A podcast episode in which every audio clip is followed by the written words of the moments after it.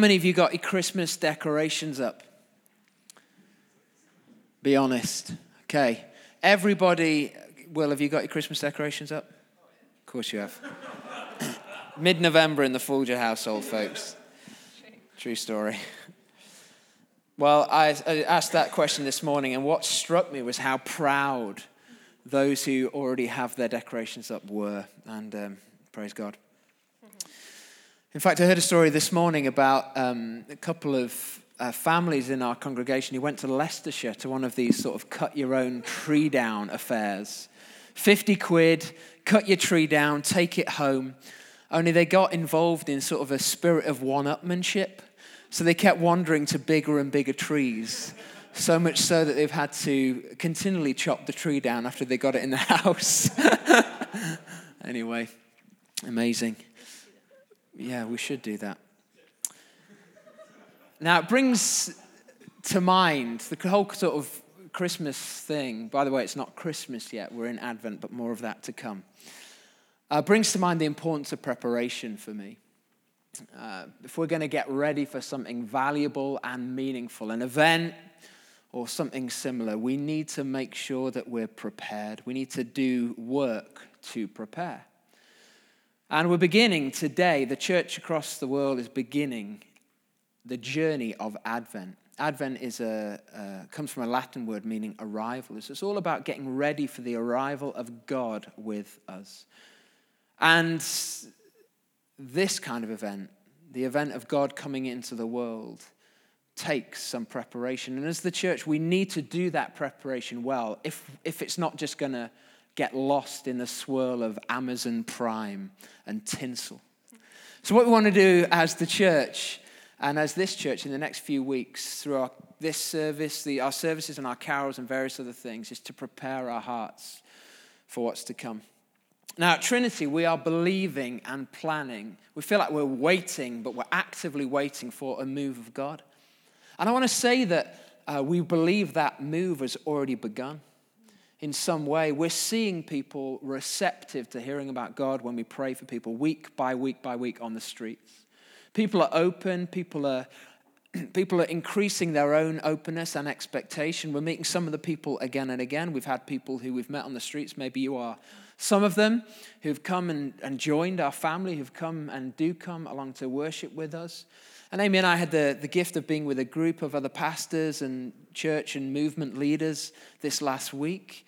And it's amazing just seeing what God is doing across the nation in churches and in uh, movements and various other things. It feels like there's a, we're in a moment that's really precious, and obviously that's contested as well. But if that's what we're preparing for, if we're preparing for a move of God like that, then it, it stands to reason even more so that we need to take seriously the work of preparation. And the question that comes to my mind again and again in, in connection with this is this question when God shows up, as we believe He will, in a fresh way, in a powerful way, will I be ready?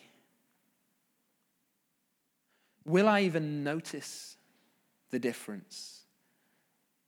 Am I becoming the kind of person who would recognize Him when He comes, when He shows up? And the journey of making sure I am the kind of person, that we are the kind of people, is by investing in the work of preparation. Now, whenever you talk about preparing the way of the Lord, you sort of end up in the early part of the Gospels. And John the Baptist is, is one of the examples of people that do that. But today we want to look at Mary because she is somebody who prepares the way for Jesus. In fact, she's the first person to prepare the way for Jesus. Mary's the first person ever to say yes to Jesus. And in so doing that, Mary creates a space and becomes a doorway through uh, whom all of us are blessed, by whom all of us are blessed. So we want to learn some lessons from Mary tonight. So, first of all, then, who is Mary? Um, we learn, don't we, in the scripture that was read, that um, she is a virgin. So she's young. We think she's probably around 12 to 14 years of age. She's a woman. She is from um, Nazareth in Galilee, which is a completely nowhere town. It's completely insignificant. Um, there is very little going for her. She is someone of incredibly low status. Um, she is ordinary. She's completely ordinary. Um, and as I was thinking about this, um, I was thinking that she's just like us, really, or me. She's very, you know, we're just ordinary, aren't we?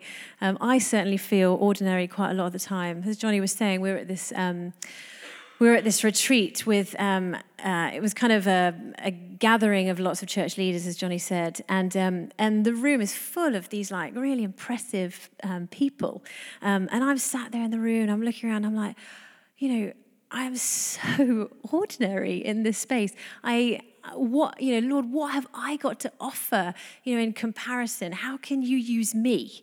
Um, and you know, I was even coming up to Sundays or other things that we lead. You know, I my week is really ordinary. You know, I I do a lot of laundry most of my day. I don't know how, but the laundry basket never ever is empty. I, even tonight, I just put a load on and I was like, yes, it's done. And then Eden comes, one of my daughters, with her stuff and dumps it in the laundry. I was like, it was two seconds that it was empty. But, you know, having said that, my, my, my week is ordinary. There's lots of um, ordinary things going on. And I get to some, you know, these moments and I'm like, Lord, what have I got to offer? What, what, what can you, how can you use me? And you know, we also learn from this story that um, God doesn't see Mary as she sees Mary. You know, it says she is highly favored. It says, Greetings, you who are highly favored. He doesn't see her as she sees herself, he sees something different. And I think he sees her heart. He sees her heart. He sees her willingness. Um, and he doesn't look at her credentials, he doesn't look at um, her past performances or what she's achieved. She just looks, he looks straight into the heart and he sees that there's a heart that is willing, it's a heart of faith, it's a heart that is yes, a yes heart. So he doesn't see you guys as, he, as you see. He doesn't, he doesn't see you as you see yourself. And we can learn that um, from Mary. I think we write ourselves off, don't we, all the time? You know, how can we be used? How can we offer ourselves when we don't really think we have much to offer? And I think we can learn, first point, is that we can trust that He sees something very different. He sees right through into the willingness of the heart. So Mary is ordinary. Mary is also, and here's the paradox she's ordinary and she's highly favored, as Amy said. Greetings, highly favored one. And the favor of God is, is manifested in Mary's life by, well, in a number of ways. And one of the key ways is the job that she's given to do. And it is absolutely crazy the size, the, the scale of the job. Uh, this is what we read. In the sixth month of Elizabeth's pregnancy, God sent the angel Gabriel to Nazareth, a town in Galilee, to a virgin pledged to be married to a man named Joseph, a descendant of David. The virgin's name was Mary. The angel went to her and said, Greetings, you who are highly favored. The Lord is with you. Mary was greatly troubled at his words and wondered what kind of greeting this might be. I love that. But the angel said to her, Do not be afraid, Mary. You have found favor with God. There's the favor line again. You'll conceive and give birth to a son, you are to call him Jesus. Jesus, uh, that name, Yeshua, means the Lord saves. And what the angel is saying is that Mary's job is going to be to play a pivotal part in the climax of, of salvation history. That what God has been doing all along through Israel in calling a people to himself to be a light to the nations, Mary's, Mary sits at the, the last link in the chain and she, this 12, 13, or 14 year old, this young girl who's never been married, who's never known a man, this girl sits at the hinge of history. And she is the one who's been chosen. It's through her, through her act of obedience, as we will see, and surrender, that God is completing the work of salvation. It's an amazing thing. He will be great uh, the angel says of Jesus, and he will be called the Son of the Most High. The Lord God will give him the throne of his father David. In other words, this is the rightful king of Israel. This is the king that the Jewish people were waiting for, the Messiah. and he will reign over Jacob's descendants forever. His kingdom will never end. This is extraordinary favor that's on Mary. Mary's about to give birth to God. Does, right? Did I drop the mic now? I mean, what? I mean, seriously. Like job descriptions, so yeah, just sort of do some emails in the morning and uh, give birth to God. I mean, it's, it's, it's, it's, it's nuts. It's the most scandalous plan ever imagined. I, I, don't believe that the thought of such a plan would ever have entered the mind of anybody but God. It's so out there, it's so under there, it's so round there. It's just not what you do if you're God. Yeah, I was in Windsor. This is where this gathering was, and I took the opportunity without children uh, to use my morning to go on a run with some friends. And we were just running up Windsor Great Park. It's a beautiful park. And yeah, we got uh, running up this hill, which is rather longer than I'd anticipated. And at the top, there's one of, the, one of these sort of massive stone sculptures or brass, I don't know what it was made of, of some king on some horse. And I just looked at this thing and I thought, phrase came into my mind, my king rides a donkey.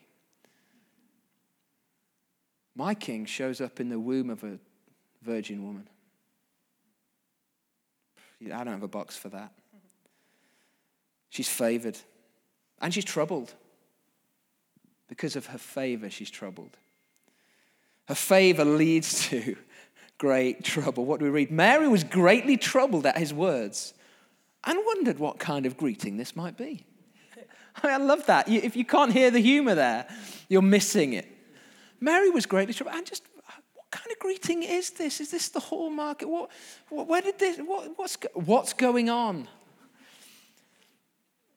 But the angel said, Don't be afraid, Mary. You found favor with God.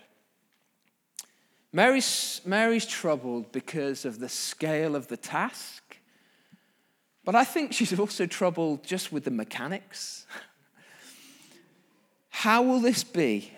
This is, this is great. How will this be? Mary asked the angel, since I'm a virgin. Yeah, it's like. thanks, thanks. The angel said, I've got a plan for that. The Holy Spirit will come on you, and the power of the Most High will overshadow you. There's something in this phrase overshadow you. Now, growing up, for me, I, I lived, I felt overshadowed. I, I'm, I'm part of a family uh, that is sort of busy in the church world. My father's a vicar, uh, now retired. His brother, his identical twin brother, was a vicar, and he had, has three sons. The eldest two are vicars, and and they've always been sort of in the church. And because they're sort of 10, 15, they're not that much older than me, actually. Let's go with it. This has been recorded 10, 15, 20, 30 years older than me. much, much older. Um, you know, they were sort of growing up, the sort of gods in my mind. And I thought, you know, I'll never, I'll never be like them. I felt overshadowed. When I read this word, I feel like that. I feel that that's what's going on here, this sense of being overshadowed in somebody else's shadow. And I see, I, I would, I'd read that, and I even read it now as like a negative thing, and yet exactly the opposite thing's going on here. The word overshadowed, when it's used throughout the scriptures, speaks of God's presence being the shadow. God's presence being looming, so much so that it casts a shadow. But it's, it's, it's a phrase that, that speaks of protection and covering. Not, it's not sinister. It doesn't lead to insecurity, it leads to a great security. What God is saying is, I'm going to flex my muscles and I'm going to take care of you, Mary. And that's how this is going to happen. It's not about what you're going to do. It really is all about what I'm going to do, and I am going to overshadow you. And because of that, you're going to be okay. So, how does Mary then partner with God in this? How does she become overshadowed? Um, she surrenders she surrenders. It says, I am the Lord's servant. May your word to me be fulfilled. Put simply, her response is yes, whatever it takes, whatever it means, your kingdom come, your will be done. I am your servant. I give you my all. That is what surrender is. Surrender is saying yes to God no matter what. And I have shared this before, but it just it, it, it really is in line with this. But I um, a couple of weeks back just had um, a, a, an image in my mind um, of just a sea of people. They're on their knees, and um, and on their knees, it was like it felt like weakness. Um, but actually it, it, was it was a it was a posture of surrender. And then i saw this sort of gush of power however that was like but a gush of sort of um, the holy spirit um, just just sort of overtaking if you like.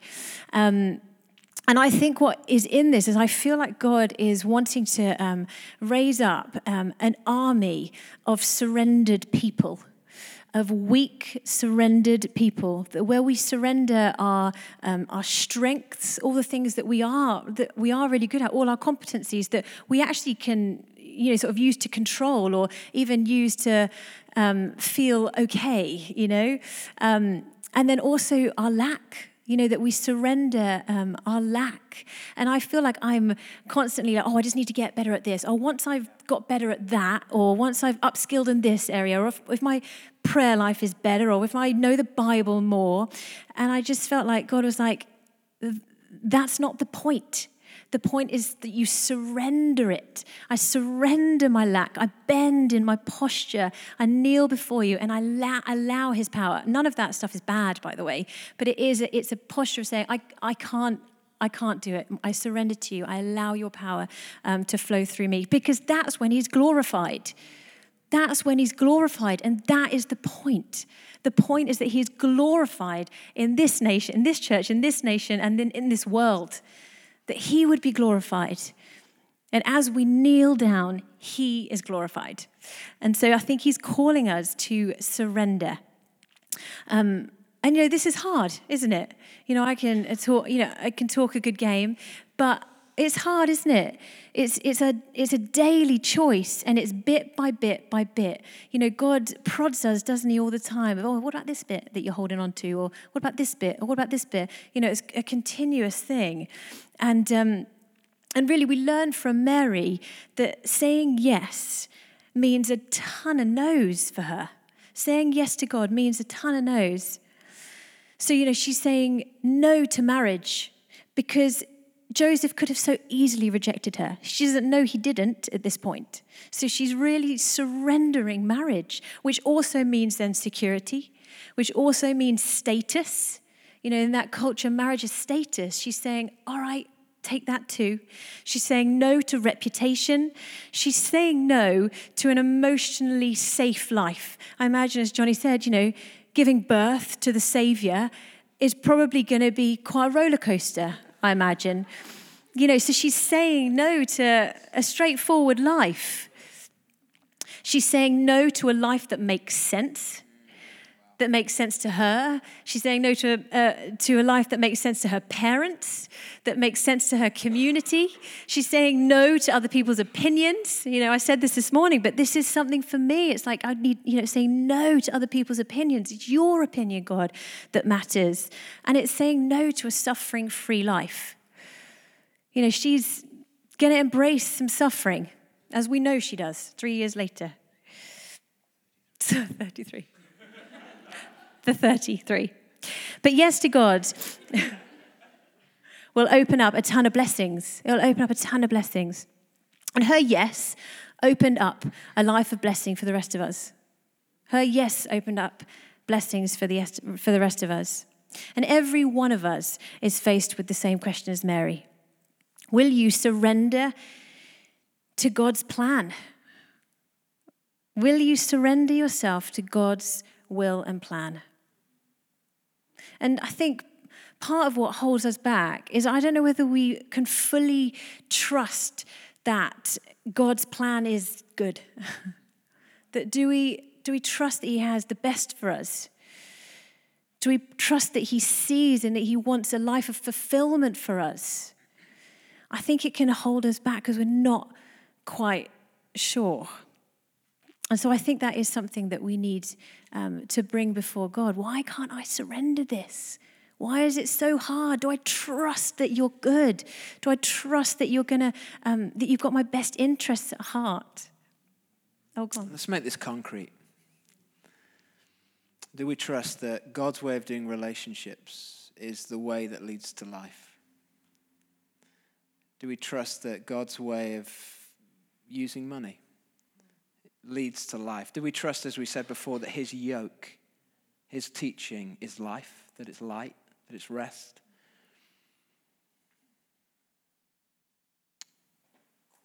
Do we trust Jesus when he says that it's more blessed to give than to receive, that it's our lives are found in surrender, that, that unless we take up our cross, that, that those who save their life will lose it, and those lose their life for his sake will find it? This is when it becomes concrete for us, doesn't it? And as Amy said, it's every yes means many no's. And you know, this is my story. You know, I um, I met God when I was 21.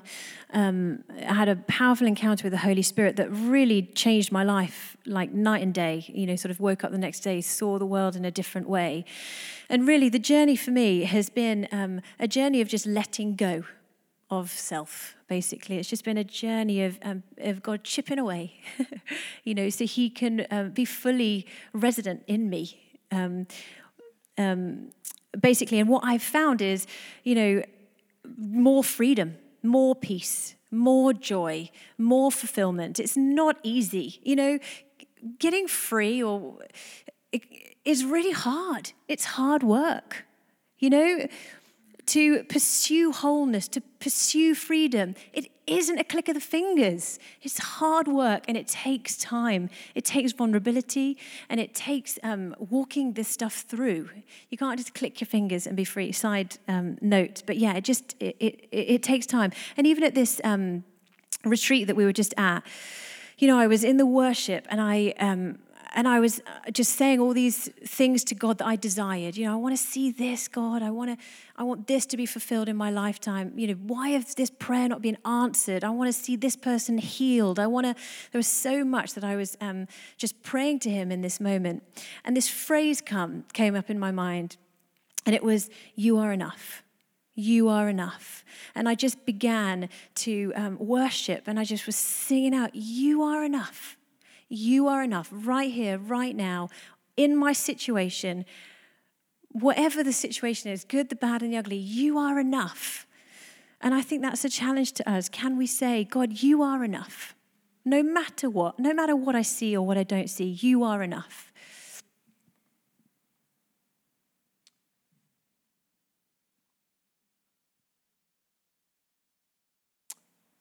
Every one of us is faced with the same question as Mary. And her response is so powerful. I'm the Lord's servant, Mary answered. May your word to me be fulfilled. Or as the Beatles had it, let it be.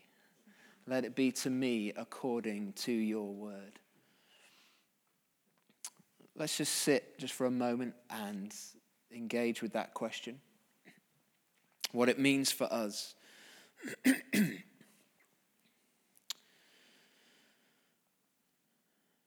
What might God be able to do with a community of people who say yes to Him? And the answer, of course, is anything He imagines.